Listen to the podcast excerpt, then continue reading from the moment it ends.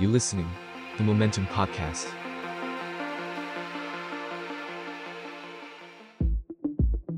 บีโฮเดอร์พอดแคสต์มองอดีตเพื่อเข้าใจปัจจุบัน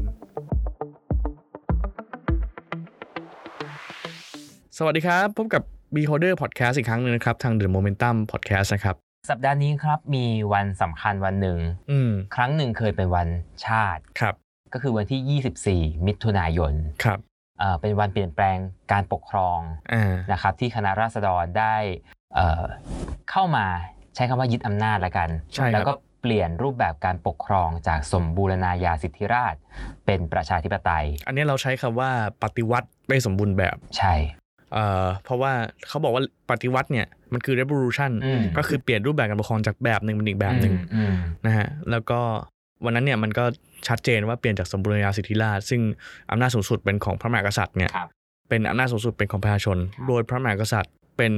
พระประมุขอยู่ใต้รัฐธรรมนูญ อืม นะฮะ และปีนี้มีความสำคัญมากเพราะว่าครบ 90 ปีละ อืม ก็เดินทางมายาวไกลพอสมควร ใช่ครับ นะครับ ปีที่ 90 ก็หลาย ๆ อย่างเปลี่ยนแปลง ใช่ ขึ้นมากในช่วงสองสมปีที่ผ่านมา ใช่ เห็นเห็นชัดขึ้น เราเห็นพลังของคนรุ่นใหม่ ครับ ๆ ที่ตื่นตัวกับ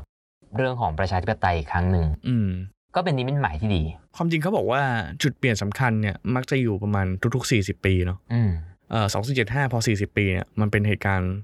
เอ่อสิบสี่ตุลาสองห้าหนึ่งหก อืม แล้วก็ 40 ปีหลังจากนั้นเนี่ยมันคือสองห้าห้าหกชุมนุมกบปสพอดี อ่า ตอนนั้นเขาบอกว่ามันเป็นการเปลี่ยนแปลงแต่ว่าสุดท้ายแล้วมันจบด้วยการรัฐประหาร 2557 เนาะรอบเนี้ยก็คือถ้าถัดจากเอ่อ40 ปีมันเนี่ยก็ห่างอยู่ประมาณ 10 ปี แต่ว่าผมคิดว่ามันก็ก็ยังยังเป็นสายทานประวัติศาสตร์ที่ ครับ ที่ยังไม่สามารถที่ยังไม่เลือนหายไปอ่ะ อืม ที่ยัง อืม ยังวนอยู่ เราก็ยังวนอยู่ เรา กับ เราเคยพู การ ด เปลี่ยนถึแปลง งเรื่อง ของคน เรื่องเนี้ยมา จริง ๆ เรื่องของคณะราษฎรเนี่ย อืม หรือบุคคลในคณะราษฎรเนี่ยเราก็พูดถึงหลายครั้ง ใช่ หรือเรื่องของการเปลี่ยนแปลงการปกครอง 20 24 มิถุนายนเนี่ยเราเคยพูดเต็ม ๆ ไปละเมื่อเมื่อสองสองปีที่แล้ว ใช่ ใน ช่ ใน beholder ในเพจของเราเดิมเนี่ยนะครับ ใช่ครับ ก็ เป็นตอนที่ได้รับความนิยมสูงสุด อืม คนสนใจมาก และผมเชื่อว่าวันนี้ที่เราเราจะมาเล่าเนี่ยหลาย ๆ เรื่องอาจจะเป็นเรื่องที่เคยเล่าไปละ อืม คนรู้อยู่แล้ว ใช่ แต่มันก็ยังคง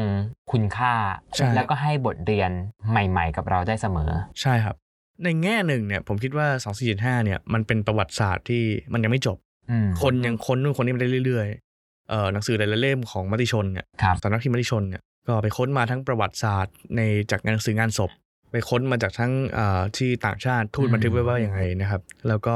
มันยังมีพวก oral history อ่ะซึ่ง ใช่ มัน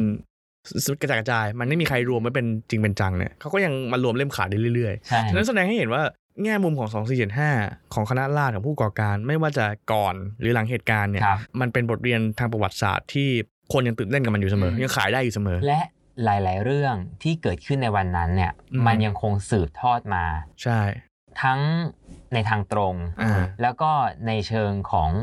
เออถ้าคำที่ที่เดี๋ยวนี้เราเรียกกันคือมรดกของคณะราษฎรเนี่ย ครับ มันยังคงอยู่ ใช่ครับ จิตวิญญาณ อืม หลักการหลาย ๆ อย่าง มันยังคงอยู่ ใช่ วันนี้เราจะมาพูดคุยกันในในเรื่องประเด็นตั้งแต่อดีต จนถึงปัจจุบันแล้วก็มองไปถึงอนาคตด้วยของ 90 ปีบนบนเส้นทางประชาธิปไตยของไทยเนี่ยมันเกิดอะไรและจะเปลี่ยนแปลงไปยังไงกันบ้างครับ ผมเริ่มอย่างนี้ก่อนคณะราษฎรเนี่ยถ้าเราบอกว่าเอ่อคนในประเทศไทยเป็นพวกบูมเมอร์ เป็นคนที่อายุสูงอายุสัก 40 50 ม 60 กันส่วนใหญ่เนี่ยแต่วันนี้คณะราษฎรเปลี่ยนแปลงการปกครองเนี่ยแต่ละคนเนี่ยก็ยังอยู่ในอายุประมาณ 30-40 ทั้งนั้น น้อยมาก อายุน้อยมาก คุณปรีดีพนมยงค์เนี่ย ครับ ตอนนั้นคือ 33 อืม คุณประยูนพรหมมนตรี อืม 34 จอมพลปพิบูลสงคราม 36 คนพวกนี้เนี่ยคุยกันตั้งแต่ประมาณก่อนหน้านั้นเนี่ยประมาณ 5-6 ปีเขาคุยกันแล้วว่าจะเปลี่ยนแปลงการปกครองยังไง ทั้งหมดอยู่ที่ ปารีส เพราะฉะนั้นคนพวกนี้อายุ 20 กลางๆนั่นเอง ครับ แล้วก็ที่น่าสนใจก็คือคนกลุ่มเนี้ยส่วนใหญ่เป็นลูกชาวบ้านยกเว้นคุณประยูนเนาะ อืม ที่เป็นลูกของอีลิทหน่อย แต่ว่าทั้งหมดเนี่ยเขาก็ถ้ามันเติบโตขึ้นในเส้นทางราชการไปเรื่อยเนี่ยคือคือคือทุกคนเนี่ยเป็นนักเรียนทุนเล่าเรียนหลวงแหละ อืม แต่ว่าทุกคนเนี่ยรู้ดีว่าถ้ายังเติบโตไปอย่างนี้เรื่อยๆอะสุดท้ายถ้าเขาเกิดไปทำเรื่องอะไรที่มันขัดใจเอ่อขุนนาง ครับ ทำเรื่องอะไรที่ขัดใจเจ้านายเนี่ย อืม เขาก็ไม่มีไม่มีสิทธิ์เติบโต อืม และตัวเขาเนี่ยสุดท้ายเนี่ยถึงขณะหนึ่งเขาก็จะตันเขาก็จะทำอะไรเพื่อบ้านเมืองกว่ามากกว่านี้ไม่ได้ ซึ่งนี่ขนาดว่า เป็นเอ่อผู้ที่มีการศึกษา ใช่ เป็นเป็นบุคคลที่ได้รับการยกระดับ อ่า ในในอีกชนชั้นหนึ่งของสังคมแล้วนะ ยังไม่นับถึงคือหลาย ๆ ท่านเนี่ยก็คือเกิดมาใน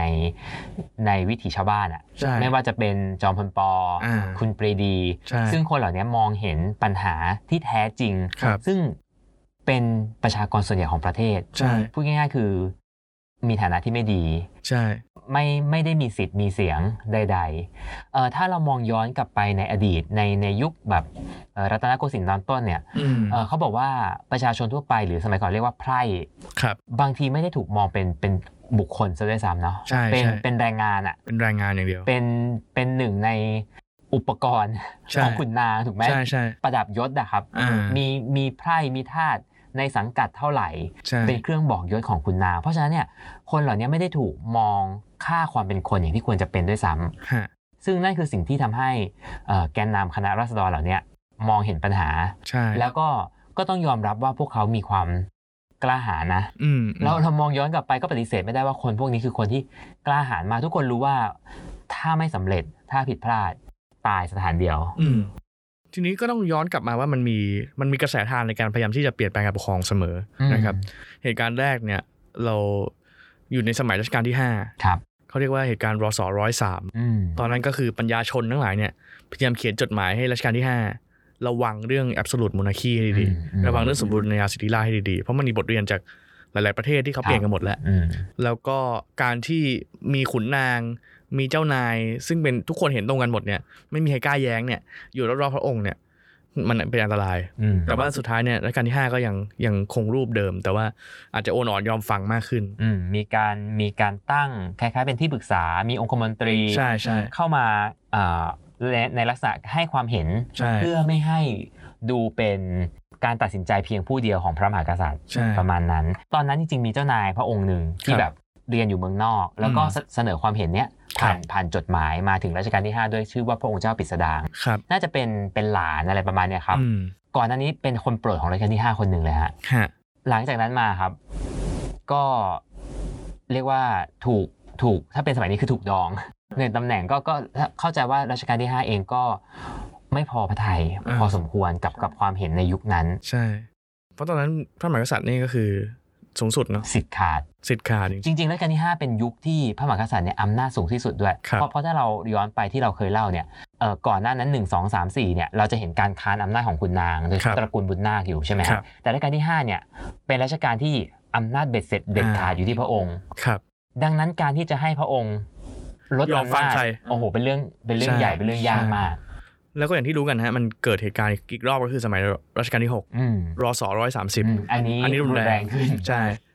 ก็คือเอ่อมีขุนนางที่พยายามเอ่อสมคบคิดกันเปลี่ยนแปลงการ คปรับ กครองนะฮะ อืมอืม คุยกันแล้วแต่ว่าสุดท้ายเกิดมีคนไปบอก มีคนกลัว มีคนกลัว มีคนทรยศ อืม เลยโดนจับกันหมดเลย ก็โดนจับกัน 40-50 ปี ครับ ซึ่งอันเนี้ยอาจารย์ปรีดีก็ก็ก็บอกว่าถ้าไม่มีรศร้อยสามสิบก็ไม่มีเขาเหมือนกัน อืม ตอนนั้นเนี่ยรอสอร้อยสามสิบเนี่ยน่าสนใจก็คือ มันมีมีเอ่อมีถ้อยความบางอย่างในการประชุมการเปลี่ยนแปลงการปกครองเนี่ยก็คือ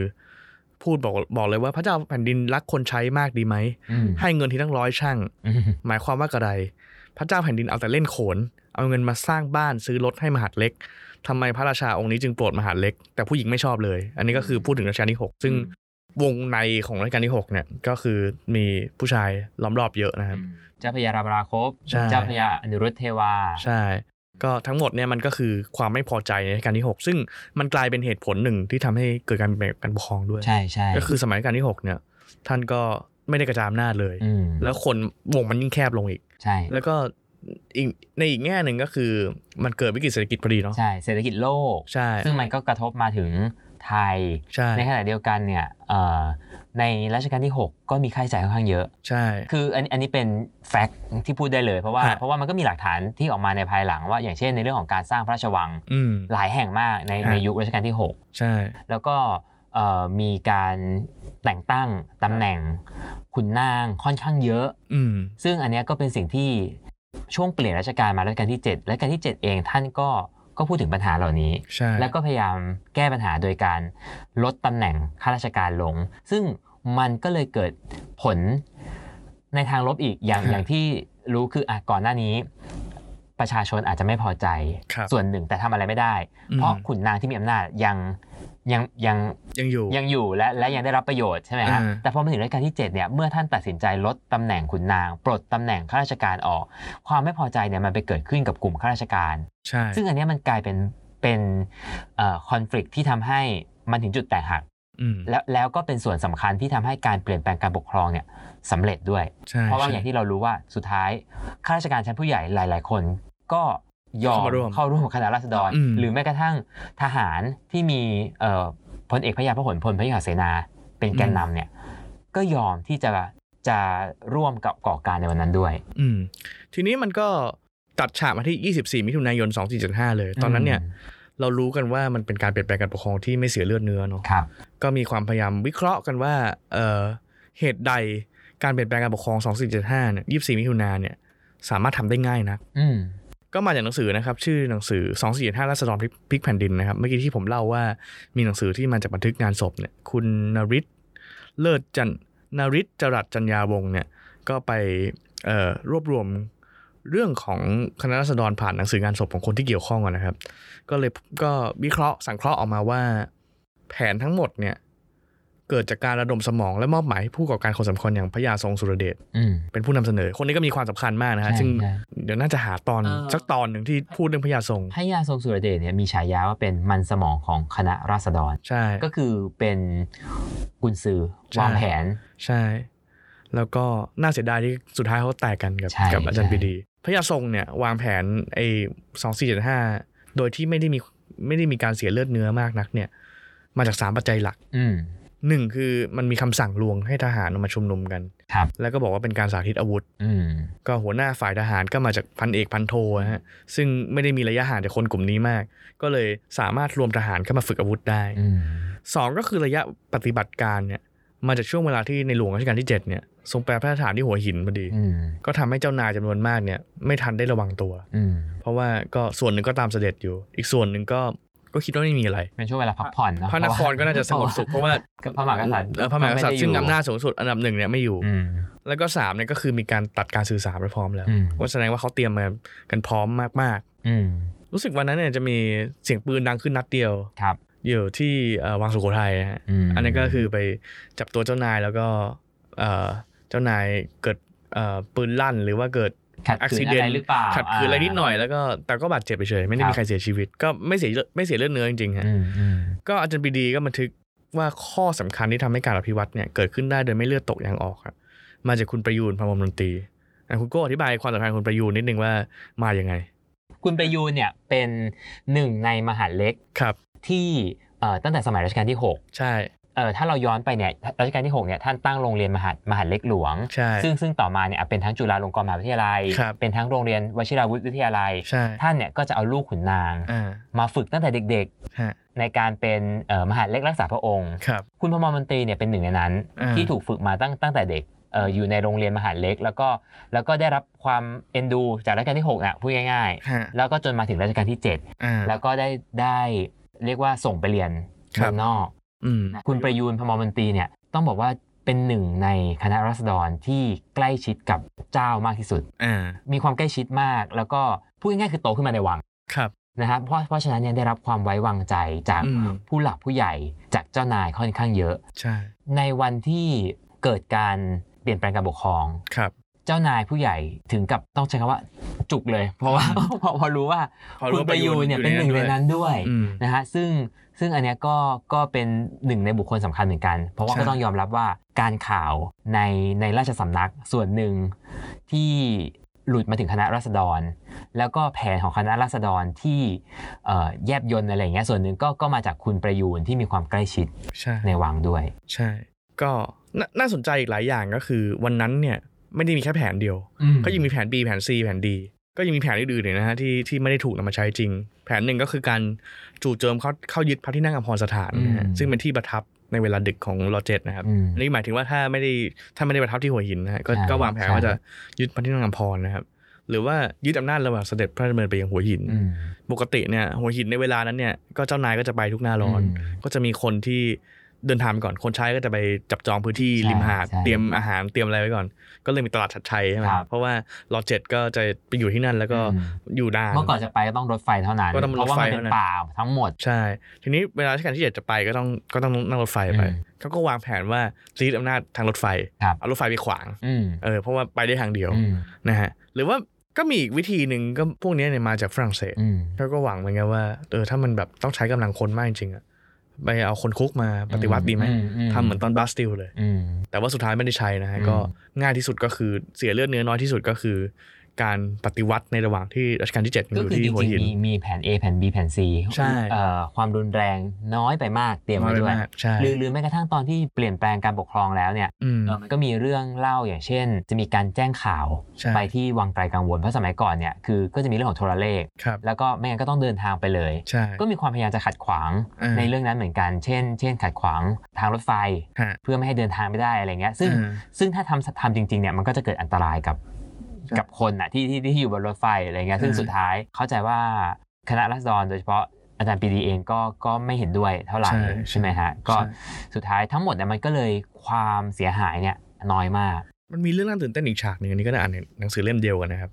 เอ่อนาวาตรีหลวงสุพัชราไสยเนี่ยผู้อาวุโสสูงสุดของคณะสดรเนี่ย อืม ก็นำเรือหลวงสุโขทัยจากพระนครเนี่ยเข้าไปทอดสมอที่พระตำหนักเปี่ยมสุขวังไกลกังวล อืม ซึ่งรอเจ็ดอยู่เนี่ยนะครับ ก็เขาก็บรรยายฉากเนี้ยว่าเอ่อหลวงสุพัชราไสยเนี่ยก็สั่งลูกน้องบนเรือไว้เลยว่า ถ้า 12นาฬิกา เรือเล็กยังไม่กลับมาถึงเรือหลวง อืม ให้เรือหลวงเนี่ยระดมยิงไปที่พระตำหนักเปี่ยมสุขวังไกลกังวลได้เลย อืมอืม แต่ปรากฏว่ารัชกาลที่เจ็ดยอมก่อน อืม เพราะว่าไปถึงแล้วก็พอรัชกาลที่เจ็ดเจอกับหลวงสุพัชราไสยก็พูดเลยว่า ทรงตรัสเลยว่า เธอจะมาจับฉันใช่หรือไม่ อืม เออแล้วก็ก็ยอมให้จับ อันนี้ก็เป็นเป็นเกร็ดเล็ก ๆ ในประวัติศาสตร์วันนั้ คื น อถ้าในมุมของนักประวัติศาสตร์รุ่นเก่าๆ หรือหรือในนักในอนุรักษ์นิยมนิดนึงเนี่ย อืม ก็ จะยกย่องรัชกาลที่ 7 ใช่ แน่นอนในในเรื่องนี้ซึ่งเราก็ปฏิเสธไม่ได้นะครับ ครับ ว่าส่วนหนึ่งส่วนหนึ่งที่ทำให้การเปลี่ยนแปลงการปกครองมัน สมูท เอ่อสมูทใช่ก็มาจากการตัดสินใจของรัชกาลที่ ครับ 7 ที่เลือกที่จะยอมในวันนั้น ใช่ ซึ่งซึ่งแน่นอนว่าการยอมในวันนั้นเนี่ยเป็นการยอมที่ถ้ามองย้อนกลับไปก็เป็นการยอมที่ฉลาด อ่า เพราะสุดท้ายท่านท่านถอยเพื่อกลับมากลับมาสู้อ่ะ ถ้าเราพูดต อ่า รงๆในในอีกหลายครั้ง ใช่ใช่ แล้วเราก็จะเห็นได้ว่ารัฐธรรมนูญเนี่ยเป็นในลักษณะคอมเพลมไพร์มาก อืม ที่ที่พระราชทานวันที่ 10เอ่อธันวาคมเนี่ยนะครับ อืม ก็เป็นลักษณะที่ต่างจากประกาศคณะราษฎรฉบับแรกเลย หรือแม้แต่นายกรัฐมนตรีคนแรกหลังจากการเปลี่ยนแปลงการปกครอง ก็เป็นคนที่ใกล้ชิดกับวัง ใช่ แล้วก็หันหน้ามาอยู่กับวังฝั่งวังแทน อืม หลังจากการเปลี่ยนแปลงการป จ ก น ครอง จนเกิดจนต้องเกิดการ ปฏิวัติอี ป กร ฏิ อบ วัติรัฐประหารครั้ง ภาย แรก ภายในเวลาหนึ่งปี ใช่ เนาะ ก็ทำให้เกิดขึ้น ทีนี้มันก็มีการสรุปบทเรียนว่า และจุดบอดจุดอ่อนที่ทำให้คณะราษฎรเนี่ย ไม่ประสบความสำเร็จแล้วก็ อืม ล่มสลายภายในเวลาไม่กี่ปีเนี่ยมันเกิดจากอะไรบ้าง ครับ ข้อแรกเนี่ยก็คือเขาวิเคราะห์ว่ามาจากเขาโครงเศรษฐกิจของอาจารย์ปรีดี อืม ซึ่งนำเสนอเนี่ยสองสี่เจ็ดหก อืม เรียกสมุดปกปกเหลืองเนาะ อืม ไอเขาโครงเศรษฐกิจเนี่ยหลายคนในคณะราษฎรรวมถึงฝ่ายรัชกาลที่ อืม 7 ก็มองว่าเป็นเรื่องของใกล้เคียงกับสังคมนิยมมากเกินไป ใกล้เคียงกับพวกคอมมิวนิสต์มากเกินไป คือเรื่องของการแบ่งที่ดินเรื่องของการจัดสรรที่ดิน อืม ซึ่งเราดูวันเนี้ยอาจจะธรรมดาแต่ว่า ใช่ ในเวลานั้นเนี่ยมันใหม่มาก คือในวันเนี้ยเราก็เราก็ใช้ศัพท์ที่เรียกได้เลยว่าเป็นรัฐสวัสดิการ ใช่ แต่ในวันนั้นเนี่ยมันคือสังคมนิยมแล้วนะ ใช่ใช่ แล้วก็ไอ้เขาโครงเศรษฐกิจมันกลายเป็นกบฏพญาทรงได้เลยนะ อืม ที่เราคุยว่าพญาทรงสุรเดชคือมันสมองเนี่ยเอ่อกลายเป็นว่าพญาทรงสุรเดชไม่เห็นด้วย อืม แล้วก็เกิดก่อการก่อกบฏ อืม ซึ่งสุดท้ายเนี่ยปราบกบฏได้นะครับแล้ว ครั ก็ บ มีคนที่ถูกสั่งประหารถูกถูกถูกคำสั่งประหารชีวิตเนี่ยถึง อืม 18ราย แล้วก็ความขัดแย้งที่สองเนี่ยก็อันนี้ก็น่าสนใจก็คือความขัดแย้งระหว่างจอมพลปอกับคุณปรีดี อืม สองคนนี้ก็รักกันมากนะฮะสมัยอยู่ฝรั่งเศส แต่ว่าในช่วงเวลาที่จอมพลปอมีอำนาจเนี่ยสงครามโลกครั้งที่สองเนี่ยสองคนนี้อยู่ตรงข้ามกันอย่างที่เราเห็นได้ชัดก็คือจอมพลปอนี่ยอมให้ญี่ปุ่น อืม ผ่านในประเทศไทย ส่วนคุณปรีดีเนี่ย ก็ไป อยู่ ทำ กับ เรื่อง ฝ่าย เสรีไทย สัมพันธมิตร ที่ อ่าทำเรื่องเสรีไทยเต็มที่ และตอนนั้นเนี่ยก็จับกับตระกูลปราโมด อืมอืม จับกับเอ่อ พี่น้องหม่อมราช หม่อมราชวงศ์ศรี หม่อม กับหม่อมราราชช ว ว ง ง ศ์ ศ์ ก คื รี อกฤษอ่าแล้วก็สุดท้ายเนี่ยกลายเป็นว่าเอ่อจอมพลปกลับมามีอำนาจอีกรอบหนึ่งหลังเหตุการณ์สวรรคตรัชกาลที่ 8 ถูกไหมฮะ ก็เป็นการ สองสี่เก้าศูนย์ เป็นการพลิกไปพลิกมาอยู่อยู่หลาย ใช่ ครั้งใน ใช่ ช่วงเอ่อสิบห้าปีแรกสิบปีแรก ใช่ แล้วก็อาจารย์ปรีดีก็พยายามจะก่อกบฏสองสามรอบ แต่สุดท้ายก็ไม่สำเร็จ ก็อันนี้ก็ เป็นส่วนหนึ่งที่พอมันสมองสองคนแตกกันเองเนี่ย อืม ก็มีผลทำให้ไงการปรับเปลี่ยนแปลงการปกครองเนี่ยล้มเหลว แล้วก็สุดท้ายเนี่ยแม้จะมีความพยายามคืนดีกันเนาะในช่วงจอมพลสฤษดิ์แต่ว่า อ ก็ไม่ทันแล้ว ทั้งสองคนอยู่ต่างประเทศละ ใช่จอมพลปอก็เสียชีวิตก่อน กระทันหันเหมือนกัน กระทันหันด้วยอะไรก็ไม่ทราบเหมือนกัน อืม แต่ว่าพอจะจับมือกันปุ๊บเสียชีวิตเลย อืม นะฮะความขัดแย้งที่สองก็คือความความขัดแย้งระหว่างจอมพลปอกับจันทร์ปรีดี อืม ซึ่งสุดท้ายเนี่ยมันลงเอยด้วยการที่ทั้งสองคนเนี่ยพยายามที่จะยึดอำนาจกันไปมา ตอนแรกเนี่ยจอมพลปอเนี่ยก็สมัยช่วงสงครามโลกครั้งที่สองก็ยอมให้ญี่ปุ่นผ่าน อืม ส่วนอาจารย์ปรีดีเนี่ยก็ไปทำขบวนการเสรีไทยเนาะ อืม ก็จำปีดีก็ไป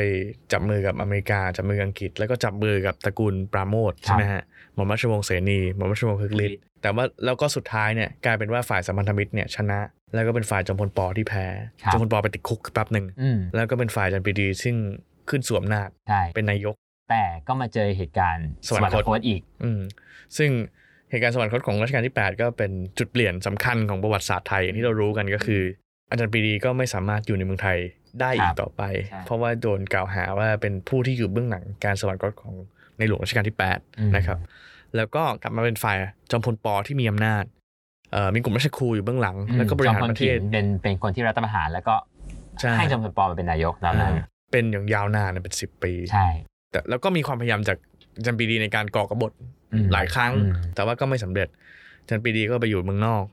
แล้วก็สุดท้ายก็กลายเป็นจอมพลปอซึ่งโดนรัฐประหารเหมือนกัน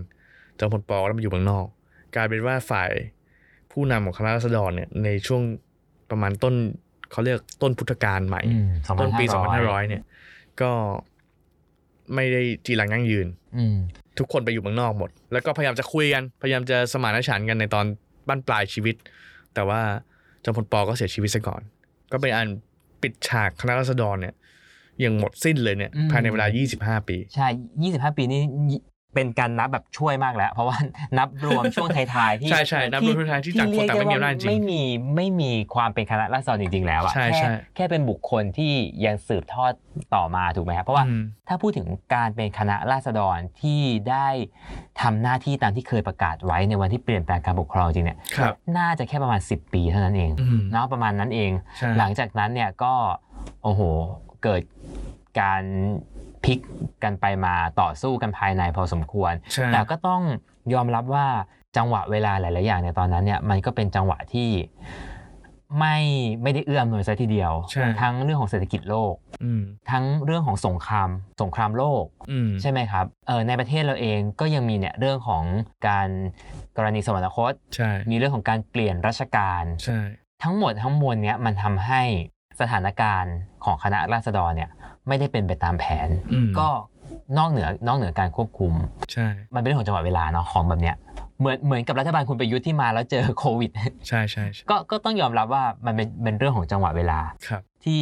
อาจจะดีหรือไม่ดี อันเนี้ยเราเราบอกไม่ได้มันอาจจะต้องมองไปอีกอันในอนาคตก็ได้ มันเป็นเรื่อง what if อะนะ ใช่ไหม ไม่ทำอันนี้จะเกิดอันนี้หรือไม่ สำห ห รับ รือ คุ ว่า ณประ มัน ยุท ก็ ธ์ อาจจะเกิดเรื่องอื่น สำหบคุณ อี ป ก ระ อยู่ดียุทธ์อาจจะบอกว่ามีโควิดนี่แหละทำให้เขาอยู่มาได้ถึง 3 ปีก็เป็นได้ ก็ อะไรอ ใช่ ย่างเงี้ ก็ ย เป็นไปได้ผมว่ามันก็เป็นอย่างนั้น อืมเช่นเดียวกันครับ ตอนคณะราษฎรเหตุการณ์ที่ที่มันเกิดขึ้นเนี่ย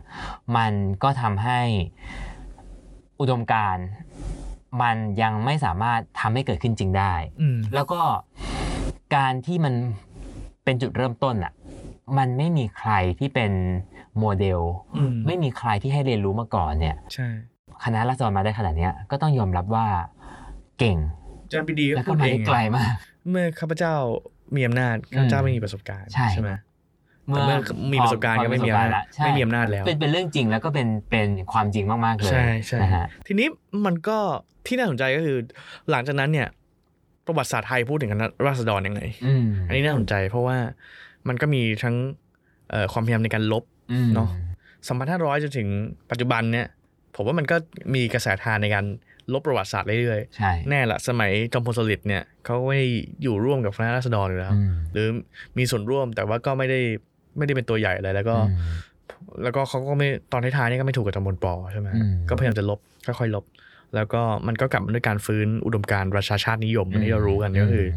เพิ่มอำนาจให้ในหลวงรัชกาลที่ กา เก้า รฟื้นฟูประเพณี อ่า นะครับราชสำนักด้วย ใช่ เรื่องพระพระยุหญาตราทางชนละมากก็ อืม สมัยนี้ใช่ไหม การการใช้สถาบันพระมหากษัตริย์การใช้เรื่องทางวัฒนธรรมทาง ใช่ ศาสนาเข้ามา หรือการพาในหลวงรัชกาลที่ 9 ไปเสด็จทั้งเสด็จต่างประเทศ อืม ทั้งเสด็จในถิ่นทุรกันดาร อื เนี่ย ม ก็เกิดเกิดขึ้นในสมัยจอมพลสฤษดิ์ ครับ นะฮะแล้วก็ที่เห็นชัดๆเลยก็คือ 14 ตุลา2516 อืม มีการอัญเชิญ พระดำรัสของในหลวงรัชกาลที่ 7 ตอนสละราชสมบัติ อืม บอกว่าข้าพเจ้าเต็มใจที่จะสละอำนาจ อันเป็นของข้าพเจ้าที่อยู่เดิมให้แก่ราษฎรโดยทั่วไป แต่ข้าพเจ้าไม่ยินยอมยกอำนาจทั้งหลายของข้าพเจ้า ให้แก่ผู้ใดคณะใด โดยเฉพาะเพื่อใช้อำนาจนั้นโดยสิทธิ์ขาด และโดยไม่ฟังเสียงอันแท้จริงของประชาราษฎร อืม อันเนี้ยก็คือพระราชดำรัสของในหลวงรัชกาลที่ 7 ซึ่งโจมตีคณะราษฎร อืม ในช่วงก่อนที่จะสละราชสมบัติ อืม แต่ในช่วง 14 ตุลาเนี่ยกลายเป็นว่าบรรดานิสิตนักศึกษาเนี่ยเอาพระราชดำรัสเนี้ยไปโจมตีเอ่อ ผู้นำเผด็จการ ผู้นำเผด็จการทหาร ซึ่งก็ง ใช่ งไป ใช่ หมดเล ใช่ ย มัน นะ มันมีความ มี มันมี ความ ความสับสนกันนิด ย้ นึ อน ง แย้งเหมือน แล้ว กัน คณะราษฎรก็กลายเป็นตัวร้าย อ่าใช่ เรื่อย ใช่ ๆหลัง ใช่ จากนั้นมาก็กลายเป็นตัวร้ายเพราะว่า ก็แสดงว่าเป็นตัวร้ายในประวัติศาสตร์ เป็นตัวร้ายอ่ะ ใช่ ใช่ถูกมองว่าเป็นตัวร้ายแล้วก็เป็นเป็นคนที่ทำให้เรื่องทุกอย่างมันมันมันวุ่นวายถูกไหมครับ โดยเฉพาะอย่างอาจารย์ปรีดีเอง ใช่ ก็หลังจากกรณีสวรรคตถูกกล่าวหา ใช่ อยู่นาน แม้จะมีการฟ้องร้อง แม้จะในทางกฎหมายจะชนะคดี อืม แต่สุดท้ายเนี่ยก็ใช้เวลาอยู่นานมากที่ที่คนโดยส่วนใหญ่เนี่ยจะจะยอมรับว่าท่านไม่ได้เกี่ยวข้อง ใช่ เอ่อจอมพลปอเองก็เหมือนกัน จอมพลปอเองเนี่ยก็ถูกวางให้เป็นตัวร้าย ครับ ทั้งจากเรื่องของอำนาจนิยม Uh. อ่า เรื่องของการทำให้ไทยเกือบจะเป็นผู้แพ้สงครามโลก ครับ อืมในละครในหนังประวัติศาสตร์หลายๆเรื่องจอมพลปอนี่คือตัวร้ายเลย ใช่ใช่ก็อีกส่วนหนึ่งที่เห็นชัดก็คือมีความพยายามกันคนที่เกี่ยวกับคณะรัษฎรนะในการที่จะไม่ให้อยู่ใกล้ชิดกับราชวงศ์จักรี อืม กับตระกูลมหิดล อืม อันนี้คือก็ได้ยินมาว่าตอนที่สมเด็จย่าท่านประทับอยู่ที่สวิตเซอร์แลนด์เนี่ยท่านไปประทับประทับทุกปีแล้วก็สถานทูตไทยที่สวิสเนี่ยที่ต้องดูแลสมเด็จย่าเนาะก็ตอนนั้นเนี่ยใครที่นามสกุลชัยนามเนี่ยตอนแรกมีความพยายามจะทำให้ท่านทูตคนหนึ่งที่นามสกุลชัยนามเนี่ยไปอยู่ แต่พอสมเด็จย่าท่านเห็นเนี่ยท่านบอกว่าไม่เอา อืม เปลี่ยนเปลี่ยนคน แล้วก็เลยสุดท้ายก็เลยต้องมาอยู่ประเทศอื่น อืม แล้วก็เอาคนอื่นมาแทน อืม นี่ก็เพราะว่าตระกูลชัยนามเนี่ยคุณดิเรกชัยนามเนี่ย ครับ เป็นมือขวาคนสำคัญของอาจารย์ปรีดี อืม แล้วก็มันก็มีความไม่ไว้ใจกันอยู่ว่า อืม เอ๊ะไอไอเชื้อของคณะราษฎรเนี่ยยังอยู่หรือเปล่า ยังไว้ใจได้ไหมพวก อืม พวกชัยนามเนี่ยพวกพวกพวกคณะราษฎรเดิมเนี่ยก็อันนี้ก็เป็นเรื่องทางประวัติศาสตร์ที่เออน่าสนใจ นี่ก็มีมีมีมีการบันทึกกันมาแล้วมีคนเล่ากันมานะครับแล้วประวัติศาสตร์คณะราษฎรเนี่ยก็ค่อยๆหายไปกับการฟื้นฟูอุดมการณ์ราชาชาตินิยม ให้เข้มข้นขึ้นเรื่อยๆนะครับ อืม ก็ถ้าผมจำไม่ผิดตอนเรียนเด็กๆ เนี่ย เรื่องเกี่ยวกับคณะสดรนี่จะน่าจะมีสักประมาณหนึ่งหน้าหรือสองหน้า ผ่านไปอย่างรวดเร็ว ผ่านไปอย่างรวดเร็วนะฮะแล้วก็เราแทบไม่รู้เลยว่าผู้ก่อการแต่ละคนเป็นใคร ใช่ สมัยก่อนไม่ได้มีหนังสือ ซึ่งเกี่ยวกับคณะสดรออกมาเยอะอย่างนี้ ตัวตัวละครที่เรารู้จักมากสุดก็มีแค่จอมพลปอกับกับอาจารย์ปรีดี ใช่ใช่ คนอื่นๆนี่แทบจะไม่ถูกพูดถึงเลย เราแทบจะไม่รู้เลยว่าวันที่เกิดเหตุ อืม ฉากต่างๆเป็นยังไง สิ่ง ลำดับเวลาเป็นยังไง สิ่งที่ผมเซอร์ไพรส์ที่สุดก็คือประกาศคณะราษฎรฉบับที่หนึ่งที่ อ่า เพิ่งเห็นเมื่อไม่กี่ปีมานี้เอง ใช่ ว่า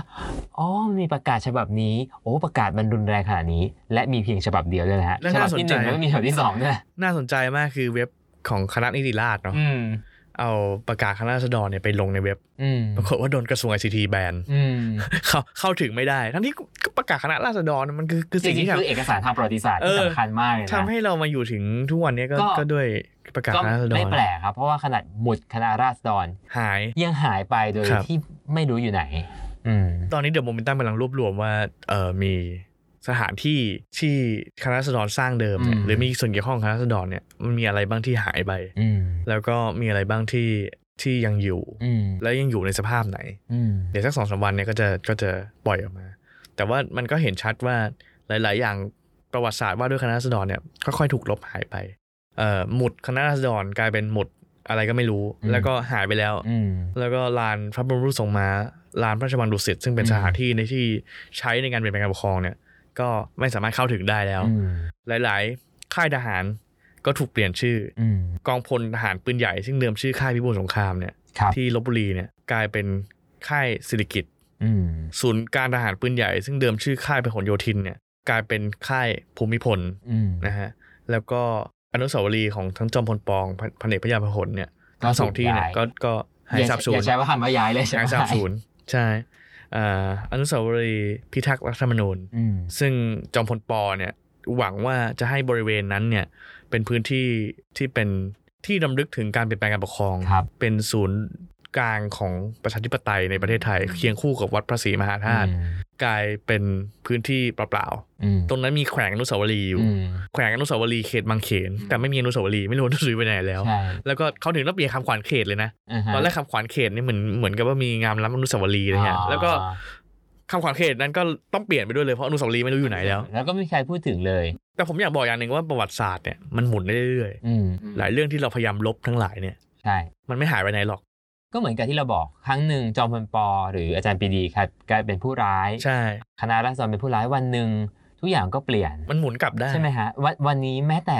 จอมพลปอเองที่ขึ้นชื่อว่าเป็นผู้นำเผด็จการ ครับ คนแรก อืม ๆของไทย ก็ยังได้รับการยกย่องในในฐานะคนที่มีมีคุณในการสร้างความเป็นชาตินิยม ใช่ จริงๆ ต้องบอกว่าชาตินิยมก็ต้องเกิดขึ้นจากจอมพลปอ อืม อาจารย์ปรีดีเองก็ผ่านมรสุมมาเยอะ ครับ จนกระทั่งเสียชีวิตไปแล้ว อืม ถึงได้รับการยกย่องอย่าง ใช่ อย่างเปิดเผย หรือว่ามีอย่างลูกศิษย์อย่างเอ่ออาจารย์สุรักษ์ที่ผลักดันจนยูเนสโกได้ยกย่อง ทั้งหมดนี้ก็ใช้เวลา ใช้เวลา แล้วก็ที่สำคัญคือประวัติศาสตร์มันเป็นเรื่องของการรับรู้ของคนรุ่นหลัง ใช่ หมุดหายไปก็ปักหมุดมันใหม่ ที่สนามหลวง เออ หรือหมุดหายไป ก็ทำสติกเกอร์หมุดติดคอมพิวเตอร์ ติดรถติดอะไรติดนาฬิกาติดกันเต็มไปหมด เพราะฉะนั้นเนี่ย มันไม่มีทางหายไปได้จริงนะฮะ มันไม่ได้หายไปได้จริงฮะ แล้วก็ยิ่งห้ามยิ่งลบมัน เดี๋ยวมันก็กลับมาใหม่ คนก็ยิ่งคนขวาคนหา ยิ่งในโลกปัจจุบันที่มันไม่ได้อยู่ในหนังสืออะ อ่า สมัยก่อนคือยึดหนังสือถูกไหมฮะ ครับ โอ้โหแบบสมัยคอมมิวนิสต์อะไรอย่างเงี้ยแบบ อ่าเผายึ ด หนังสือ เผา อ่า หนังสือต้องห้ามประกาศ แต่ทุกวันนี้โลกมันอยู่บนคลาวด์ อืม มันมันพร้อมที่จะกลับมา มันพร้อมที่จะค้นหาได้ตลอดเวลา ครับ มันยิ่งหลบซ่อน คนก็ยิ่งค้นหา ยิ่ง ใช่ ค้นหาเยอะ คนก็ยิ่งก็ยิ่งเป็นกระแสอะเหมือน ใช่ ที่เราเห็นทุกวันเนี้ยยิ่งยิ่งต่อต้านปิดซ่อนอะไร ทุกอย่างก็โอ้ยิ่งขึ้นเทรนด์เลยตอนนี้ ใช่ครับ โลกมันเปลี่ยนไปครับ เวลามันจะเป็นตัวตัดสินว่า อะไรคือจุดจบของเรื่องนี้ ใช่ไหมต้องก็ต้องใช้คำว่าจุดจบ ใช่ จุดจบของเรื่องนี้จะเป็นยังไงก็สุดสุดท้ายมันคือเวลา ใช่ แล้ว beholder ของเราก็จะพยายามเอาเรื่องราวในประวัติศาสตร์ เรื่องราวที่หลายคนไม่อยากพูดถึงเรื่องราวที่หลายคนอยากลบเนี่ย อืม เอามาขยี้ใหม่ วันเนี้ยเราเราไม่ได้พูดเรื่องใหม่เลย ใช่ แล้วก็เราก็ไม่ได้พูดรายละเอียดของของเหตุการณ์ 20 24มิถุนายนด้วยซ้ำเพราะว่าเพราะเชื่อว่าวันนี้กับกับครั้งแรกที่เราพูดถึงเรื่องเนี้ยสถานการณ์ต่างกันมากเนาะ ใช่ ตอนนั้นเนี่ยหลาย ๆ คนยังไม่ค่อยรู้รายละเอียด วันนี้ผมเชื่อว่าคนส่วนใหญ่หรือเด็กๆน้อง รู้เยอะกว่าเรา ๆ รู้เยอะกว่าเราแล้วอ่านหนังสือเยอะกว่าเราแล้วเพราะฉะนั้นเราไม่จำเป็นต้องพูดเรื่องเหล่านั้น ฮะ แต่แต่เราก็ยังอยากฝากว่าอย่างน้อย 90 ปีที่ผ่านมาครับสิ่งที่คณะราษฎรได้ทำ อืม ไม่ได้สูญเปล่า อืม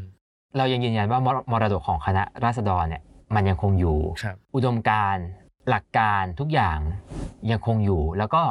ยังรอคนที่เข้าไปสารต่อ อืม สดสุดท้ายอะไรที่ตั้งอยู่บนหลักการเนี่ยเมื่อเมื่อครู่เราคุยกันก่อนเริ่มรายการว่า อะไรก็ตามที่อยู่บนหลักการเนี่ย อืม มันเป็นอมตะ อืม แล้วก็ผมว่านี่คือคุณค่าของของคณะราษฎรแล้วก็คุณค่าของ 90 ปีประชาธิปไตยไทยที่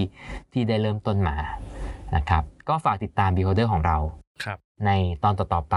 จะมีอะไรบ้างก็ลุ้นกัน ครับ นะครับสำหรับวันนี้เราสองคนลาไปก่อนครับ สวัสดีครับ สวัสดีครับ You listening, the Momentum Podcast.